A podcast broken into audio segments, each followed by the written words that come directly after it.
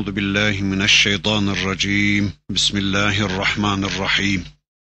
الحمد لله رب العالمين والصلاة وأتم التسليم على سيدنا محمد المبعوث رحمة للعالمين.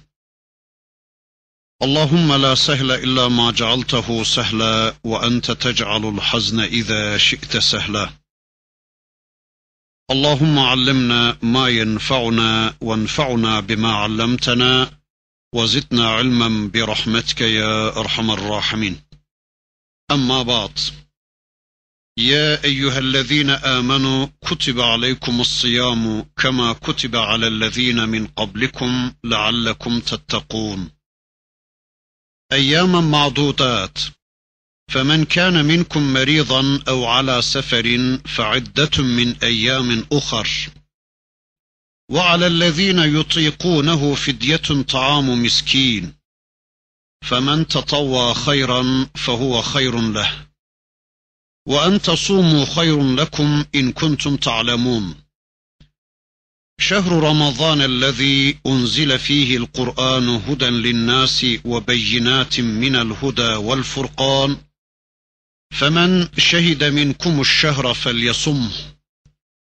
ومن كان مريضا أو على سفر فعدة من أيام أخر يريد الله بكم اليسر ولا يريد بكم العسر ولتكملوا العدة ولتكبروا الله على ما هداكم ولعلكم تشكرون.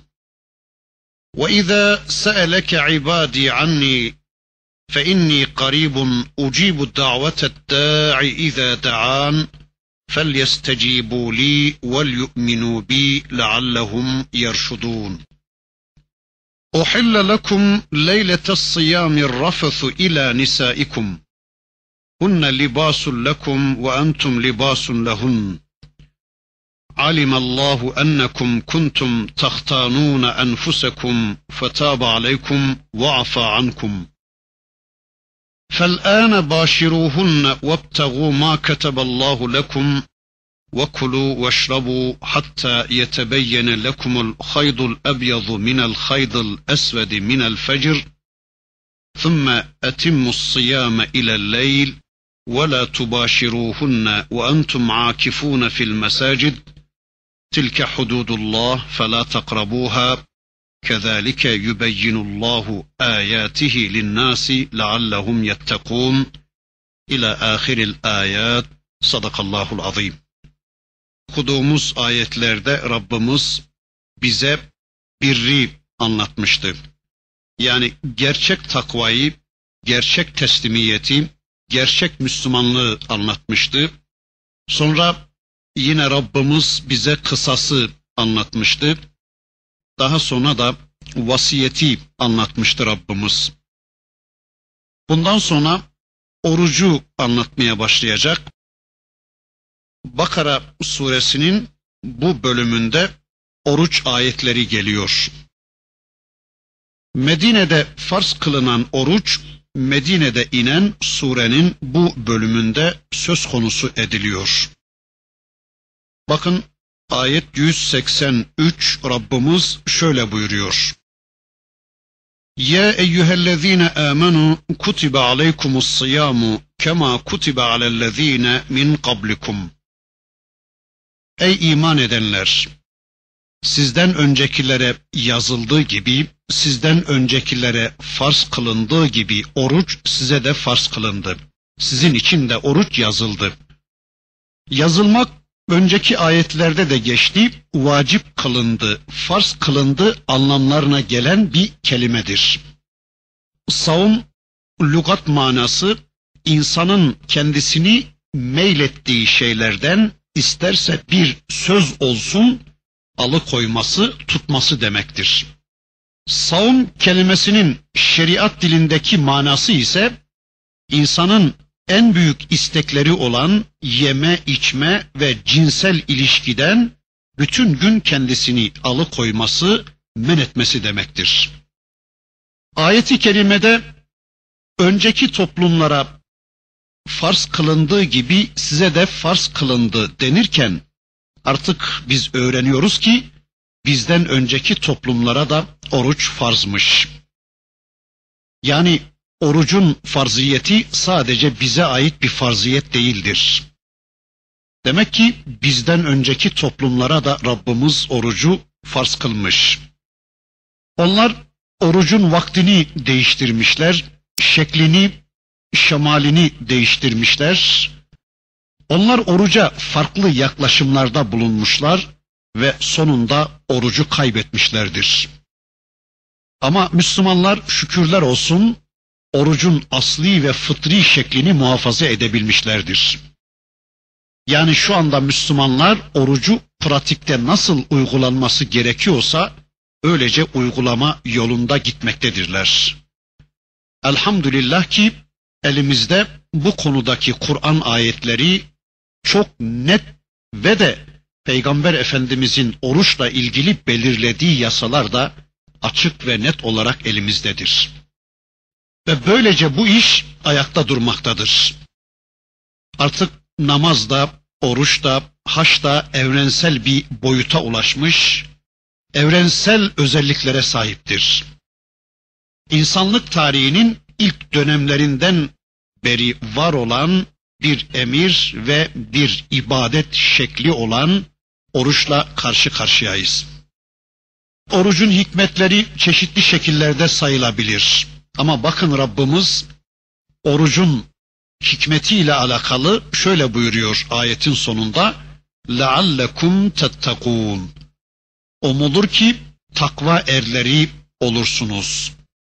Umulur ki müttakilerden olursunuz. Yani tüm hayatınızı Allah için yaşayıp bu oruçla da hayatı Allah için yaşamanın bir boyutunu gerçekleştiresiniz diye Rabbiniz size orucu farz kılmıştır. Şüphesiz ki oruçta başka faydalar da vardır. Başka gerekçeler de vardır. Ama öncelikle bakıyoruz ki Bakara suresinin bundan sonraki ayetlerinde değerlendirdiği bütün olaylarda mesela savaş gibi, barış gibi, haç gibi, infak gibi, faizden sakınma gibi konularda hep takva görüyoruz. Takva hayatı Allah için yaşamak, hayatı Allah için değerlendirmek, hayatı tümüyle Allah'a verebilmenin, tüm hayatta Allah'ın koruması altına girip onunla yol bulabilmenin adıdır. Bakıyoruz ayetlerde işte şu işi yaparsanız takvalı olursunuz. Bu işi yapmazsanız takva sahibi olursunuz. Savaşı şöyle değerlendirirseniz müttaki olursunuz.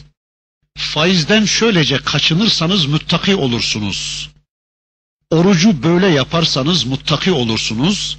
Haccı, Arafat'ı, Müzdelife'yi şöylece değerlendirirseniz müttakilerden olursunuz gibi emirler bizim için aynı zamanda şöyle bir sistem oluşturmaktadır. Yani bu din sadece bir takım kuru emirler, bir kısım ölü kaideler ve şekli kurallar dini değildir. Veya bu din vicdana, imana ve dolayısıyla öte alem imanına, Allah'a bağlılık imanına bağlı olan ve hayatı yalnızca Allah için yaşamanın imanını gerektiren bir özelliğe sahiptir. İşte Bakara suresinin bu bölümünde Rabbimiz bize bunu anlatıyor. Ey müminler korunursunuz diye, Allah'la yol bulursunuz diye, hayatı Allah için yaşamanın şuuruna erersiniz diye Allah size orucu farz kılmıştır. Eyyamen mağdudat sayılı günlerde o oruç size farz kılındı. Sayılı günlerde tutulacak bu oruç. Sonra kana minkum meridan ev ala seferin fe iddetun min eyyamin uhar. Sizden hasta veya yolculuk halinde olan tutamadığı günler sayısınca diğer günlerde orucu tutsun. Ve alellezine yutikunehu fidyetun taamu miskin ama oruca güç getiremeyenler de bir miskini doyuracak kadar fidye verirler. Bu ayetin açıklanmasında iki temel görüş vardır. Birincisi bu yutikunehu kelimesinden önce mukadder bir la vardır. Ve buna göre manası yani sizden oruç tutamayacak kadar yaşlı olup da ölünceye kadar gittikçe gücü eksilmekte olanlar bir fakiri doyuracak kadar fidye verdi mi artık oruç tutmasına gerek yoktur demektir. İkincisi sizden bir miskini doyuracak kadar fidye vermeye güç yetiren kişi de dilerse oruç tutar, dilerse tutmaz. Ama tutmadığı gün için bir fakiri doyuracak fidye verir şeklinde anlaşılmıştır. Hazreti Muaz bin Cebel'in ifadesine göre ilk dönemler dileyen oruç tutar, dileyen de tutmayıp bir fakiri doyuracak kadar fidye verirdi. Yani ilk dönemler oruçla fidye arasında böyle bir muhayyerlik izni tanımıştır Rabbimiz. Müslümanların kimisi oruç tutacaktı ama fidye vermeye güç yetirenler de fidye verecekti ve oruç tutmayacaktı. Yani böyle fidye verenler de aslında orucu yerine getirmiş sayılacaklardı. Böyle bir anlayış var. Fakat bu ayetin gelişinden takriben bir yıl sonra gelen yine bu surenin Bakara suresinin 185. ayetiyle artık bu hüküm nesedilmiştir ve kaldırılmıştır. Femen şehide minkumuş şehra felyasumhu. Sizden her kim ayı görürse oruç tutsun ayetiyle artık bu önceki izin kaldırılmıştır. Yani artık herkes oruç tutmak zorundadır. Hasta olmadığı sürece oruç tutmayarak fidye verme konusu işte bu ayeti kerimeyle nesedilmiştir, kaldırılmıştır diyoruz. Ancak oruç tutmaya takat getiremeyenler işte bir fakire fidye verirler diyoruz. Önceki anlatımın daha sonraki ayetle nesedildiği artık fidye vermeye gücü yetenin de yetmeyenin de oruç tutması gerektiği bu ayetle ortaya konuluyor. Ama beden sıhhati açısından gücü yetmeyenlerin fidye vermesi gerektiği, sonra gücü yetenlerin de hem fidye vermesi hem de dilerlerse oruç tutmalarının kendileri için hayırlı olacağı bakın ayetin bundan sonraki devamında şöylece anlatılıyor. فَمَنْ تَطَوَّعَ خَيْرًا فَهُوَ خَيْرٌ لَهُ وَاَنْ تَصُومُوا خَيْرٌ لَكُمْ اِنْ كُنْتُمْ تَعْلَمُونَ Kim de gönülden bir hayır yaparsa, bir tatavu yaparsa, o hayır, o iyilik kendisinedir.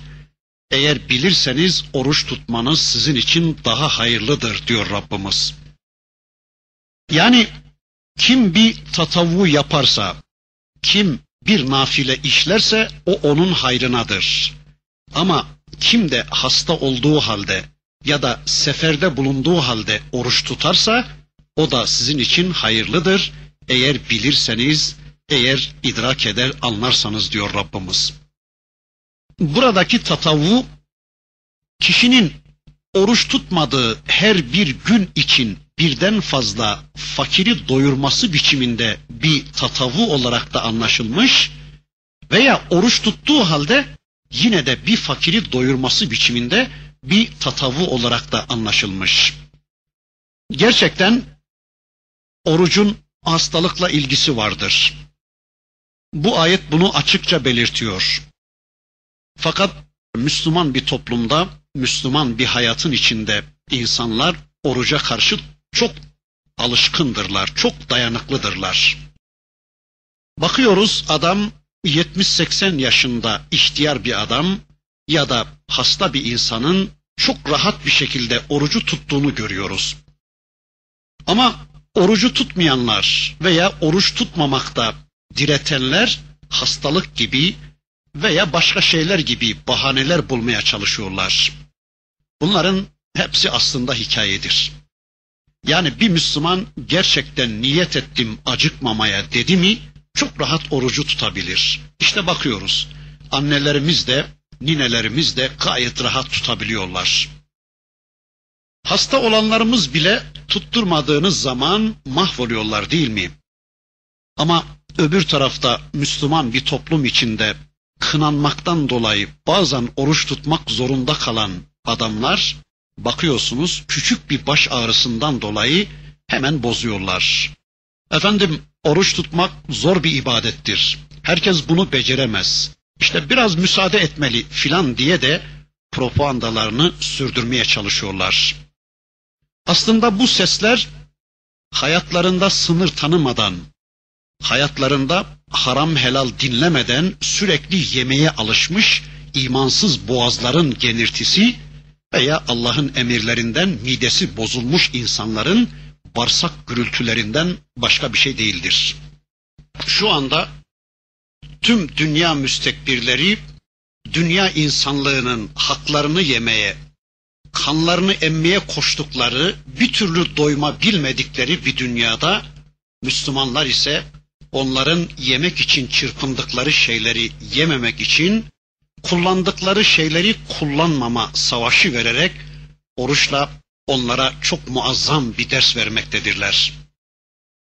Oruçla Müslümanlar helal lokmaya bile uzanmamak eğitiminden geçirilerek haramlara karşı böylece sakınma alışkanlığı kazanıyorlar.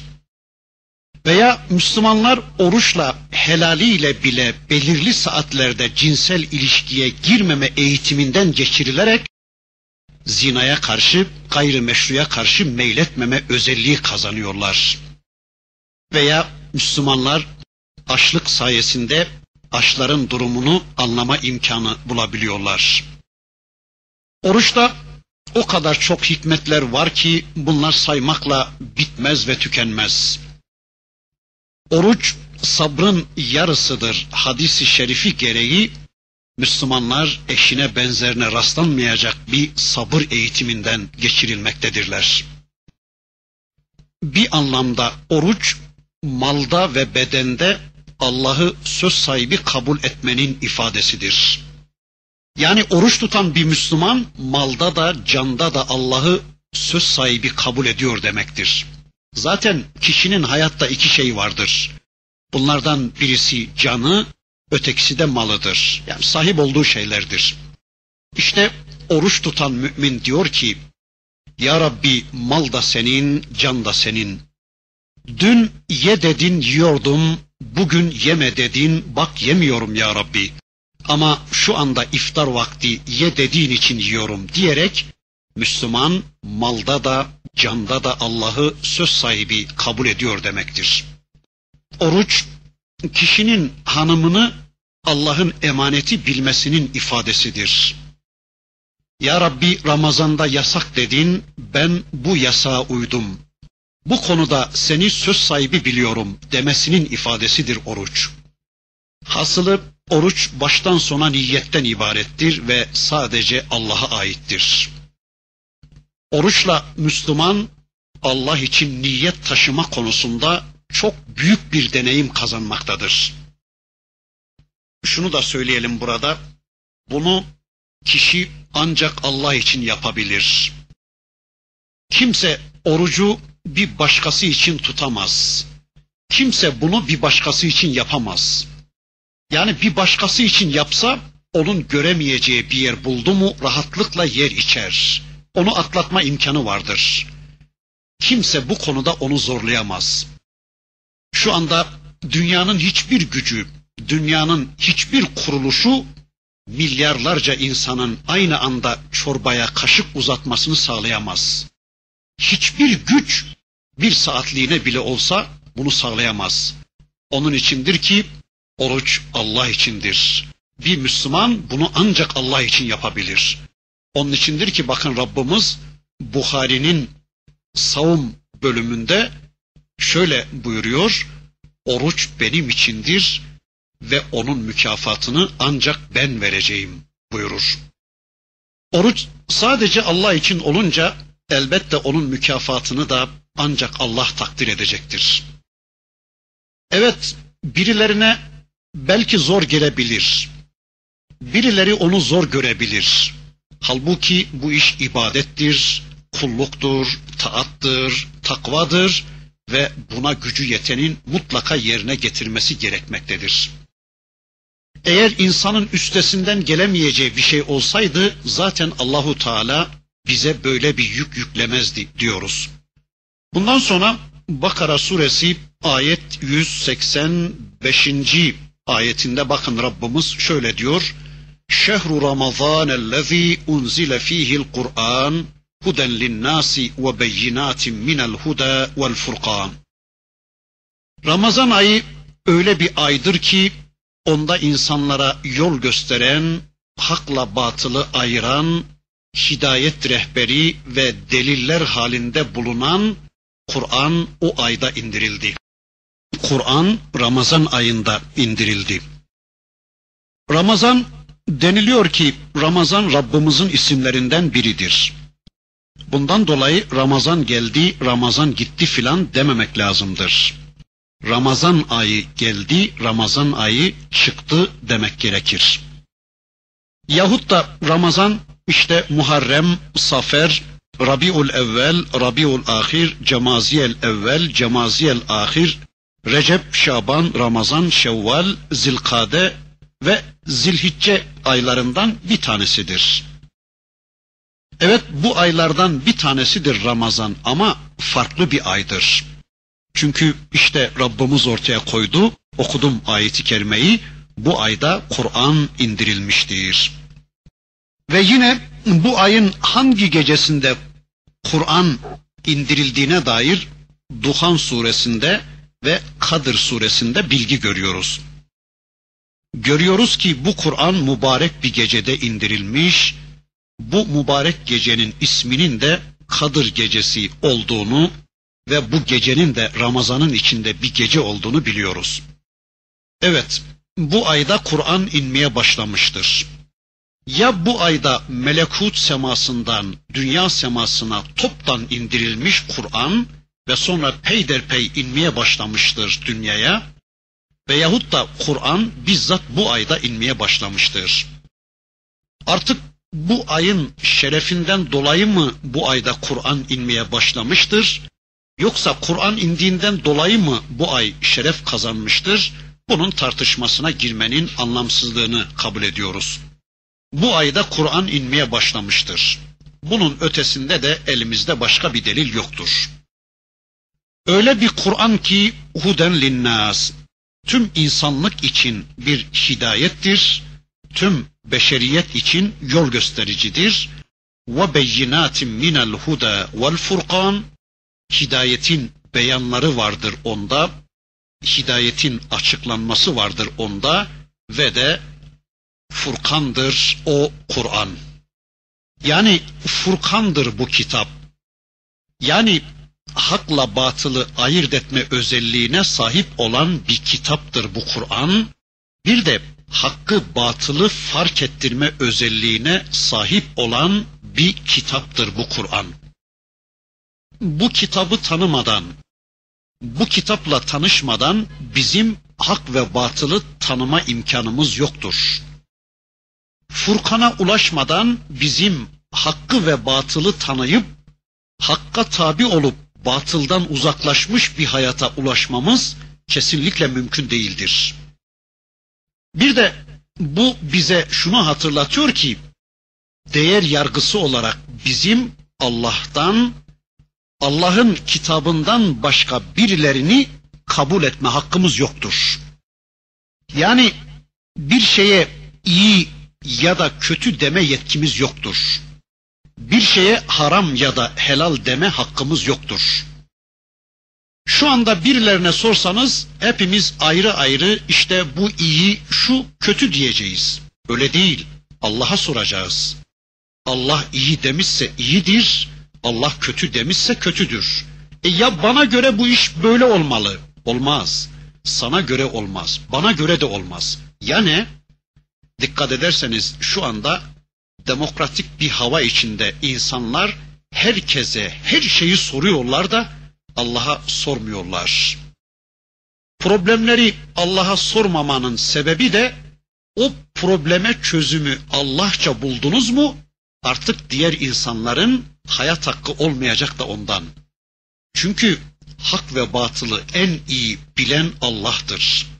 Hak ve batılı en iyi halleden Allah'tır. Furkan olan Allah'ın kitabıdır.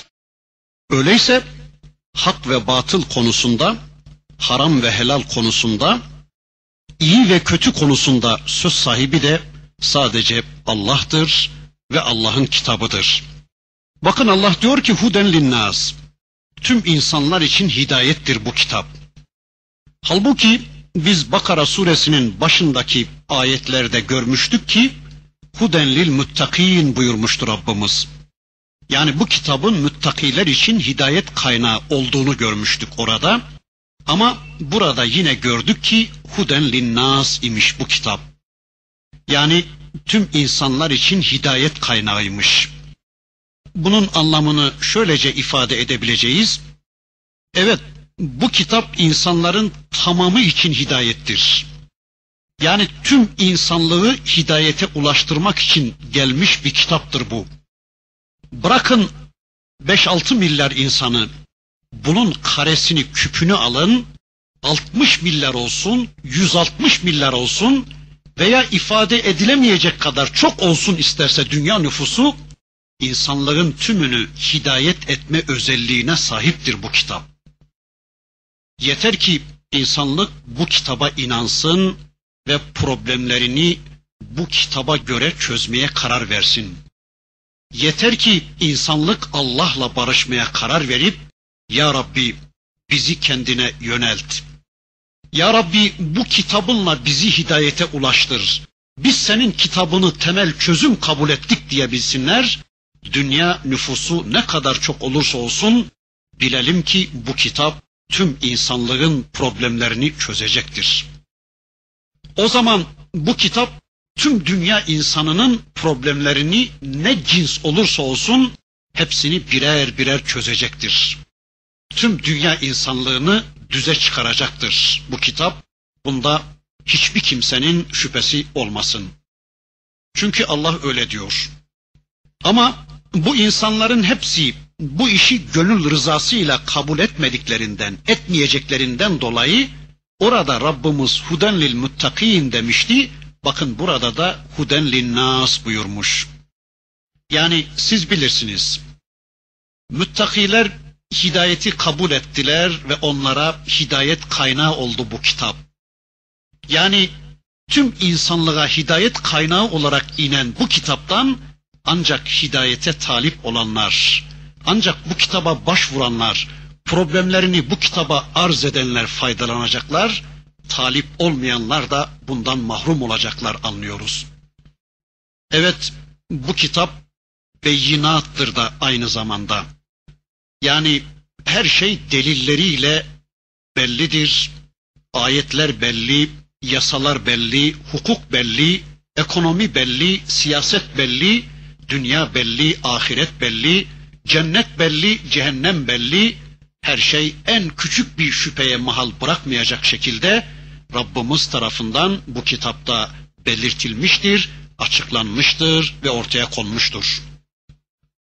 Bundan sonra Rabbimiz buyurur ki bakın kim bu ayın hilalini görürse artık orucunu tutsun. Ramazan ayı İslami aylardandır. Kameri ayların da dokuzuncusudur. Şehir bir ayın doğup ışık verir hale geldikten sonra kaybolup tekrar doğması suretiyle böylece bir defa devrinden ibaret olan zamana Arapçada şehir denir. Müminlerden her kim ki bu mübarek aya şahit olursa, hazır ve mukim olursa oruç tutsun diyor Rabbimiz. Şahit, şuhut kelimesi de şu anlamlara gelmektedir. Birincisi bu ayda bil fiil hazır olan, yani hayatta olan ya da vatanında mukim olan kişi demektir. Bir ikinci manası da şehri yani bu ayı açık bir ilimle müşahede eden demektir. Yani bu ayın girdiğini kesin bir bilgiyle bilen veya bizzat müşahede eden, hilale şahit olan demektir. Öyleyse şöyle diyeceğiz. Femen şehide minkumuş şehra felyasumhu her kim hilali görürse oruç tutsun. Ya da sizden herhangi biriniz hilali görünce her bireriniz oruç tutsun demektir bunun manası. Böylece anlıyoruz ki muteber bir şahitle de orucun tutulması caiz olmaktadır. Biliyoruz ki Ramazan orucunu tayin eden hilaldir. İleride gelecek Bakara suresinin ilerideki ayetlerinde Rabbimiz buyuracak ki يَسْأَلُونَكَ عَنِ الْاَهِلَّةِ قُلْ هِيَ مَوَاقِيتُ لِلنَّاسِ وَالْحَجِّ Peygamberim sana hilalleri soruyorlar. Senden hilalleri soruyorlar. De ki o insanlar ve hac için vakitlerdir. İşte bu ayeti kerime bize kesinlikle gösteriyor ki şer'an Ramazan'ı tayin eden hilaldir. Bu konuda Resul-i Ekrem Efendimizin de pek çok hadisi vardır. Onlardan bir tanesi bakın Bukhari'de sadece mealen okuyayım. Allah'ın Resulü diyor ki hilali görünceye kadar oruç tutmayın. Eğer üzeriniz bulutlanır da hilali göremezseniz o zaman 30 günü ölçü yapın diyor Allah Resulü. Ebu Davud'da da bu 30'un nasıl ölçü yapılması gerektiğini de Allah'ın Resulü şöyle anlatıyor. Şaban ayının sayısını 30'a tamamlayınız buyuruyor. Öyleyse femen şehide minkumu şehra felyasumhu ayetinde ortaya konulan aya şahit olmanın geçerli şer'i sebeplerini bu hadisleriyle Allah'ın Resulü son derece açık ve net bir biçimde ortaya koyuyor. Bu meselede kesinlikle iştihada yer yoktur. Yani 30 tamam olunca başka hiçbir delile gerek kalmaz. Ama bazen İslami aylar 29 çekebilir. İşte bu durumda bir delile ihtiyaç vardır. O da hilalin bizzat görülmesidir diyoruz. Yani bizzat hilali görerek bilmektir. Ama göreni duymakla amel etmek de görmeye dayanan bilgiyle amel etmek sayılmıştır. İşte bir kişi delildir, iki kişi delildir gibi bu konuda sözler söylenmiş. Burada şunu da söyleyelim, hilali araştırmak bütün Müslümanlar üzerine vaciptir. Müslümanlar arasında bugün olduğu gibi bu vazife ihmal edilir de araştırma her yerde tek tük birkaç Müslüman üzerinde kalırsa bu vazifeyi yerine getirmekten kaçanların vazifeyi yerine getirenleri yalanlamaya da hiçbir zaman hakları yoktur. İşte görüyoruz bugün ısrarla bu işi gök bilimine bağlamaya çalışanları görüyoruz. Halbuki bu konuda gök bilimi hesaplarına itibar edilmez. Zira gök bilimi hesapları hilali görmeye dayanan bir ilim değil, bu konuda delil getirmeye dayanan bir ilimdir. Bunu bir daha söyleyeyim. Gök bilimi hesapları hilali görmeye dayanan bir ilim değil, delil getirmeye dayanan bir ilimdir. Bu açıdan ayet ve hadislerde anlatılan görme mevkiinde olamaz onlar. Bir de bu delile dayanan ilim sadece bu konuda ileri gelen fen, fen erbabına mahsustur. Yani Ramazan'ın subutunu bu ilme bırakmak demek tüm Müslümanları bu ilme uymaya ve taklide zorlamak demektir. Böylece Allah korusun Müslümanlar bir ibadette aracılara mecbur bırakılmış ve hilali araştırma ibadet ve zevkinden mahrum bırakılmışlar demektir. Halbuki ay, gökyüzündeki ay bizim Rabbimizin ayetlerinden biridir ve bizim sürekli Rabbimizin ayetleriyle karşı karşıya gelmemiz istenmektedir. Gök ayetleriyle, yer ayetleriyle sürekli iç içe olmamızı istemektedir Rabbimiz bizden. Ama maalesef diyeyim, hesaba göre bir hayat yaşamaya alışmış insanların ne gökteki ayetlerden ne de yerdeki ayetlerden haberi olmamaktadır. Zaten üstüne üstlük şu şehir hayatı bizim semayla ilgimizi kesmiştir.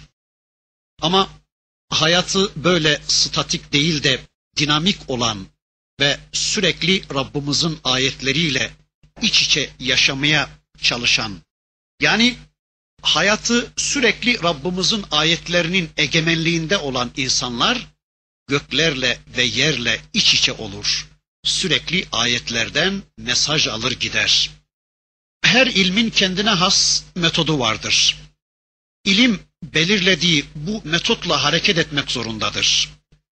Bu metodu terk etmesi demek ilmin kendi kendisini inkar etmesi demektir. Tabi ilmin, her ilmin kendine has nasıl bir metodu varsa İslam'ın da kendisine mahsus metodu vardır. Mesela bakın astronomi ilminin metoduna göre 0 onda 1, 0 onda 2, 0 onda 3, 0 onda 4, 0 onda 5 ve 0 onda 9 dereceye kadar ki hilal eksik bir hilaldir. Yani astronomi ilmi bu küçüklükteki hilalleri eksik kabul ediyor. Ve işte birinci dereceye kadar büyümedikçe onu hilal kabul etmiyor. E bu ilmin metodu. Ama İslam da diyor ki hangi büyüklükte olursa olsun hilali gördünüz mü oruca başlayın. Ne kadar küçüklükte olursa olsun hilali gördünüz mü bayram yapın diyor İslam. Yani bu hilalin büyüklüğü, küçüklüğü konusunda herhangi bir şartta bulunmuyor İslam. İlim bu metodundan vazgeçmediği, bu metodundan taviz vermediği sürece İslam'la uyuşması kesinlikle mümkün değildir.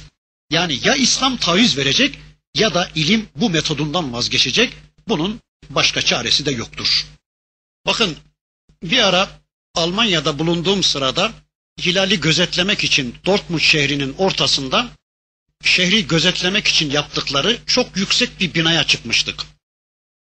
Biz orada beklerken planetaryum dedikleri gök araştırma kurumundan da bir kısım insanlar geldiler. Ellerinde semayı seyretmeye yarayan bir kısım aletler vardı. E, sorduk ne için geldiklerini. Dediler ki biz de sizin geldiğiniz sebeple geldik. Yani biz de hilali araştırmaya geldik dediler. Ve şunu ilave ettiler. Bu akşam sizin hilal çıkacak ama bizim hilal çıkmayacak. E dedim ki ya nasıl olur? Bizim hilal sizin hilal diye böyle ayrı iki hilal mı var? Adam dedi ki bugün size bu aletle hilali göstereceğim ama bizim metodumuza göre bu hilal eksik bir hilal olduğu için biz onu bugünün hilali kabul etmiyoruz dedi. Henüz güneşin batmasına bir 10-15 dakika vardı. Adam elindeki aletlerin maharetini gösterebilmek için 4-5 kilometre uzakta bir evin içine kadar bizi soktu. Yani gerçekten müthiş bir aletti elindeki alet. Daha sonra adamlar bizim göremeyeceğimiz kadar küçük hilali elindeki aletle bize gösterdi ve o zaman bu konuda hiçbir şüphem kalmadı. Artık anladım ki bizim hilal görülmüştü ama ilim kendi metotlarından taviz vermeyecek ve onu asla hilal kabul etmeyecekti. Bu ilmin verilerine itimat konusunda elimizde hiçbir nas yoktur. Yani bununla şunu demek istiyorum. İlmin verileri mutlak doğru olsa bile usul yanlıştır. Hani usulsüzlük vusulsüzlük gerektirir diye bir söz de vardır. Kıble meselesi de böyledir.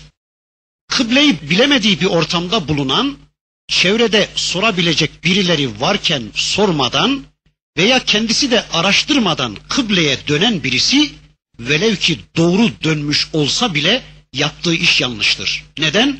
Çünkü usulsüz iş yapmıştır da ondan. Müslümanların hilali araştırmaları üzerlerine vaciptir. Müslümanlardan bir tanesi bile hilali görürse hemen oruç tutmaları gerekmektedir. Bakın İbni Ömer Efendimiz der ki Ramazan hilalini görmek için Müslümanlar harekete geçtiler.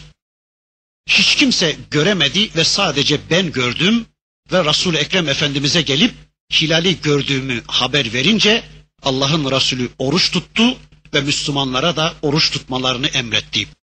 Hadise Ebu Davud'da anlatılıyor.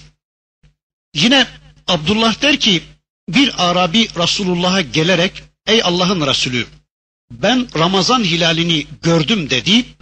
Allah'ın Resulü ona La ilahe illallah'a şehadet ediyor musun dedi. Arabi de evet şehadet ediyorum dedi. Resul-i Ekrem Muhammed'in Allah'ın Resulü olduğuna şehadet ediyor musun dedi. Arabi de evet deyince Allah'ın Resulü ey Bilal kalk Müslümanlara haber ver oruç tutsunlar buyurdu. Yine Ebu Davud ve Tirmizi bu hadiseyi nakletmektedir. Alimlerimizin beyanına göre hilalin sadece bir yerde görülmesi de yeterlidir. Yani dünyanın herhangi bir yerinde hilal görüldüğü zaman bütün Müslümanların buna uyma mecburiyetleri vardır. Zira demin okudum hadisi sumu li ru'yetihi ve afturu li ru'yetihi hilali gördüğünüz zaman gibi hareket etmek zorundadırlar. Yani Müslümanların hepsi aynı gün bayram etmek zorundadırlar. Bu Müslümanların birliği açısından da çok hoş bir netice doğuracaktır. Evet, Rabbimiz bundan sonra şöyle buyuruyor. وَمَنْ كَانَ مِنْكُمْ مَرِيضًا اَوْ عَلَى سَفَرٍ فَعِدَّةٌ مِنْ اَيَّامٍ اُخَرٍ Kim de hasta olur veya sefere çıkarsa, seferde bulunursa, tutamadığı günler sayısınca başka günlerde onu kaza etsin, başka günlerde onu tutsun. Demek ki tutamadığı günleri mutlaka tutmak zorundadır. Peki acaba niye böyle hasta ve seferde olanlara oruç tutmama ruhsatı verilmiş? Bakın ayetin devamında Rabbimiz onu şöyle açıklıyor. Yuridullahu bikumul yusra ve la yuridu bikumul usur. Allah size sizin için kolaylık diler, sizin hakkınızda Allah güçlük dilemez. Onun için hastalık ve sefer hallerinde orucu terk etmenizi size mubah kılmıştır Rabbiniz. İslam dini kolaylık dinidir. Bizim dinimiz semahat dinidir. Bakıyoruz gerçekten Resulullah Efendimizin ameli uygulamalarında o kadar kolaylıklar görüyoruz ki akla hayale gelmez. Aklıma gelen birini şöylece inşallah anlatayım. Adamcağızın biri dayanamayarak orucunu bozuyor. Geliyor Resulullah Efendimiz'e ya Resulallah ben bir iş ettim, ben bir iş yaptım diyor. E, ne yaptın? Hayrola diyor Allah'ın Resulü. Ben orucu bozdum diyor. Diyor ki Allah'ın Resulü o zaman 61 tutman lazım. E ya Resulallah ben birini tutamadım. Ben birine bile dayanamadım. 60 gün nasıl dayanayım der. Ve nasıl olduğunu da anlatıyor peygamberimize. Resul Ekrem Efendimiz diyor ki o zaman git 60 fakiri doyur diyor. Adam diyor ki vallahi ya Resulallah kimseye verebilecek hiçbir şeyim yoktur diyor. Allah'ın Resulü komşulardan bir şeyler getirtiyor ve git bunu mahallendeki fakirlere dağıt diyor. Adam diyor ki vallahi ya Resulallah bizim mahallede benden daha fakir birisi yoktur diyor. Allah'ın Resulü dişleri görünürcesine gülüyor ve sonra diyor ki e, git e, o zaman kendin ye bunları diyor. Yani şu oruca bakın. Yani adam hanımıyla beraber olacak, oruca dayanamayacak, orucu bozacak. Şu adama bakın ve bu oruç bozmanın sonucuna bir bakın. Yani kefarete bakın, affa bakın, müsamahaya bakın. Ama öteki ne kadar samimi değil mi? Bu samimiyete karşı samimi bir sonuç geliyor Allah'ın Resulü Hazreti Muhammed Aleyhisselam. Evet Allah size bu kolaylıkları sağlamıştır. Öyleyse sizler de veli tukmilul iddete veli tukebbirullahi ala ma hedakum ve leallekum teşkurun. Öyleyse bu kolaylığı sayıyı tamamlamanız ve size yol gösterdiğinden dolayı, size hidayet ettiğinden dolayı Allah'ı büyük tanımanız, Allah'ı büyüklemeniz için meşru kılmıştır. Leallekum teşkurun umulur ki şükredersiniz. Rabbinize karşı, size bu kolaylıkları sağlayan Rabbinize karşı teşekkür edersiniz. İnsan kolaylığı görünce hemen Allahu Ekber der değil mi? Rabbimin ne büyük lütufları vardır. Rabbimin ne güzel lütufları vardır diyecek ve bu hidayetinden dolayı sağladığı bu kolaylığından dolayı Allah'ı büyükleyeceğiz, Allahu Ekber diyeceğiz ve Allahu Teala'ya kulluk yapacağız. Oruç ayetlerinin bir bölümü burada bitiyor. Oruç ayetleri arasında bakın bir ayet geliyor. Ayet 186. Se'eleke ibâdî anni fe inni qaribun. Kullarım beni senden soruyorlarsa ben onlara çok yakınım. Ben onlara çok yakınım diyor Rabbimiz. Eğer peygamberim kullarım beni senden soruyorlarsa ne soruyorlar? Nasıl dua edelim? Bağıralım mı, çağıralım mı? O bizi duyuyor mu? Rabbimiz bizi görüyor mu? Bizden haberdar mı? Vesaire vesaire sorular soruyorlardı peygamberimize. Allah diyor ki bakın ben onlara yakınım. Ucibu davete da'i iza da'ani fel yestecibu li vel yu'minu bi leallehum yerşudun. Dua ettikleri zaman ben onlara icabet ederim. Dua edenin duasına icabet ederim. Onlar da bana icabet etsinler. Yani hep dua etsinler bana. Bana iman etsinler. Hep benim yolumda yürüsünler ve böylece doğru yolda olanlardan olsunlar. Evet bakıyoruz oruç ayetlerinin arasında birdenbire bir dua ayetiyle karşı karşıya geliyoruz. Yani bir kişinin Allah'a en yakın olduğu zaman sabırla birlikte olduğu zamandır. Ve sabır da oruçtur. Dua da Allah'la beraber oluştur. Rabbimiz bakın dikkatinizi çekmiştir. Bizim için kullarım diyor. Yani bu ne büyük bir şereftir ya. Yani bu hitap üstelik oruç ayetlerinin arasında geliyor. Allah kullarım buyurarak bizi kendisine izafe ediyor. Bu şerefin, bu yakınlığın, bu ünsiyetin yanında orucun meşakkati ne değer ifade eder de yani bunu duyan bir Müslümanda yorgunluk olur mu? Bunu işiten bir Müslümanda meşakkat kalır mı? Şereflerin belki en yücesi. Kullarıma söyle peygamberim diye bizi üçüncü şahıs zamiriyle de kullanmıyor Rabbimiz. Üstelik bizi kendisine muhatap kabul ediyor, bize yöneliyor ve bizzat kendisi bizim sorularımıza cevap verme lütfunda bulunuyor. Yakınım diyor. Dualarınızı işitirim demiyor bakın. Siz bana dua edince ben anında icabet ederim diyor. Bu ayeti kerimede anlayabildiğimiz kadarıyla bize anlatılmak istenenleri şöyle kısaca bir özetleyeyim bakın. Birincisi Allah bize bizden, bize her şeyden daha yakındır. Rabbimiz bize şah damarımızdan daha yakındır. Hani Kaf suresinde bir ayeti kerimesinde Rabbimiz o hususu şöyle anlatıyordu. Ve nahnu agrabu ileyhi min hablil verid. Biz kulumuza, insana şah damarından daha yakınız. Buna göre madem ki Allah bize bu kadar yakındır, o halde Allah'a dua ederken onu uzakta bilip, işitmez zannedip, bağırıp çağırmanın, hoplayıp zıplamanın hiç mi hiç anlamı yoktur. Nitekim birilerinin böyle yüksek sesle bağırıp çağırarak dua ettiklerini gören Allah'ın Resulü bakın şöyle buyurmuştu. Sizler sağıra ve gaibe dua etmiyorsunuz.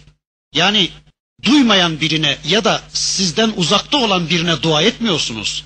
Herhalde işiten ve yakın olan birine dua ediyorsunuz buyurmuştu. Madem ki Allah bize bizden daha yakın, Allah bize bizden ve herkesten daha yakındır.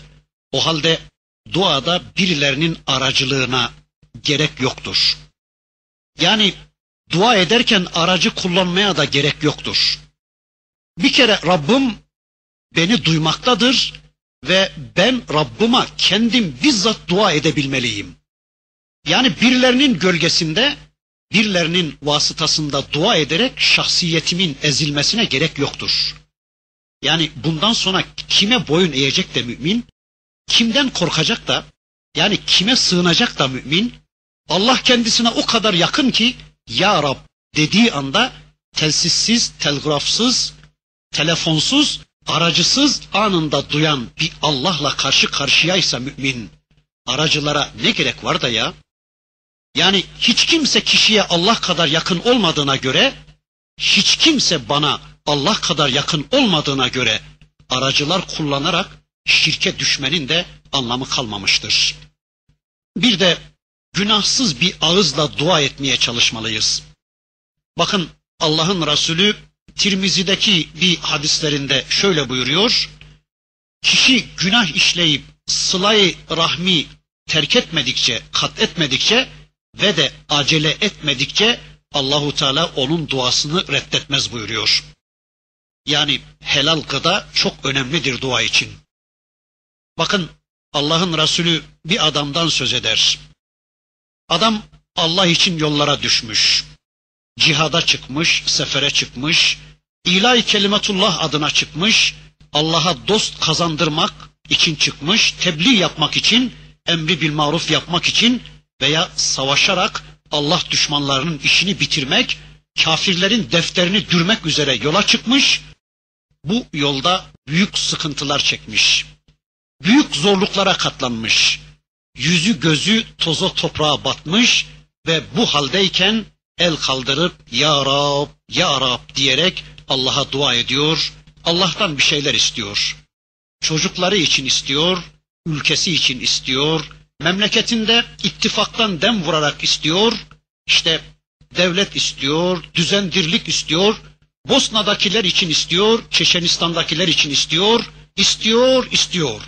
Ama Allah'ın Resulü buyuruyor ki bakın bu adamın yediği haram, içtiği haram, giydiği haram, gıdası haram, özü haram, sözü haram. Nerede kaldı Allah bunun duasını kabul edecek diyor Allah'ın Resulü. Öyleyse duanın kabulü için helal gıda şarttır. Yiyip içtiklerimize çok dikkat etmek zorundayız.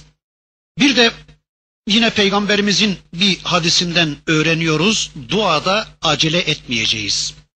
Bakın Allah'ın Resulü buyurur ki sizden biriniz acele etmedikçe Allahu Teala onun duasını kabul buyurur. Hadisi Buhari ve Müslim rivayet ediyor. Yani duada acele etmek, dua ettim de Allah kabul etmedi demektir. Halbuki dua ile istenen ihtiyacın karşılanması hemen de olabilir, bir müddet sonra da olabilir. Bazen de istenen şey ahirete kalabilir. Bazen de bizim hakkımızda hayırlı olan şey bizim istediğimizin dışında bir şey de olabilir. Öyleyse olmadı, dua ettim de kabul edilmedi diye acele etmeyelim. Allah istediği zaman, istediği biçimde bizim duamızı kabul edecektir. Ve bazen bizim daha çok dua etmemizi istediği için Rabbimiz istediğimiz şeyleri geç verebilir. Bu durumda da kesinlikle ümitsizliğe düşmemeliyiz. Değilse yani Allah'ın mülkü yanında bizim istediklerimiz ne kadar olabilir de? Yani bütün dünya insanlığı birleşse, herkes isteyebileceğinin en son sınırını istese, Allahu Teala'nın mülkünden hiçbir şey eksilir mi? Öyleyse bizim istediklerimizi geciktirmesinin sebebi bizim biraz daha dua ederek kulluğumuzu artırmamızı istemesinden başka bir şey değildir. Bunu unutmayalım. Sürekli Rabbimize dua edelim. Bıkmayalım, usanmayalım. Biz dua ettik de Rabbimiz bizim duamızı kabul etmedi diye istediğimiz şeyler acilen bize verilmediği zaman kesinlikle ümitsizliğe kapılmayalım. Şurası da unutulmamalı ki Peygamberimizin bir hadisinden öğreniyoruz. Dua bir ibadettir. Ebu Davud'da ve Tirmizi'de, İbn Mace'de Allah'ın Resulü aynen böyle buyuruyor. Dua bir ibadettir. Yani dua, dua edileni büyük tanımak, dua, dua edileni büyüklük mevkiine oturtmak, büyüklüğünü, gücünü, kuvvetini kabul etmektir. Dua, acziyetin ifadesidir. Dua, acizin, güçsüzün güçlüye yalvarmasının ifadesidir, yakarmasının ifadesidir. Evet, yine dua ederken Allah'tan istenmesi gereken, istenmesi caiz olan şeyleri istemeliyiz. Mesela harika gibi, mucize gibi, nübüvvet gibi veya haramları istemek gibi caiz olmayan şeyleri istemeyeceğiz. Yine peygamberimizin bir başka hadisi oruçlu dua etmeye çalışacağız. Hele hele iftar vakti yapılan duanın kesinlikle reddedilmeyeceğini söyler Allah Resulü Hazreti Muhammed Aleyhisselam. Yine Ebu Hureyre Efendimizin rivayet ettikleri bir hadislerinde Allah'ın Resulü şöyle buyurur. Üç kimsenin duası asla reddedilmez. Bunlardan birisi adil devlet reisinin duası, ikincisi iftar edinceye kadar oruçlunun duası, üçüncüsü zulme uğrayan mazlumun duası. Bu üç kişinin duasının asla reddedilmeyeceğini söyler Allah Resulü Hazreti Muhammed Aleyhisselam. İnşallah burada kesiyorum dersi. Gelecek dersimizde kaldığımız yerden devam ederek inşallah Rabbimizin öteki ayetlerinde bize ulaştırdığı mesajını tanımaya çalışacağız. Allah hepinizden razı olsun. Velhamdülillahi Rabbil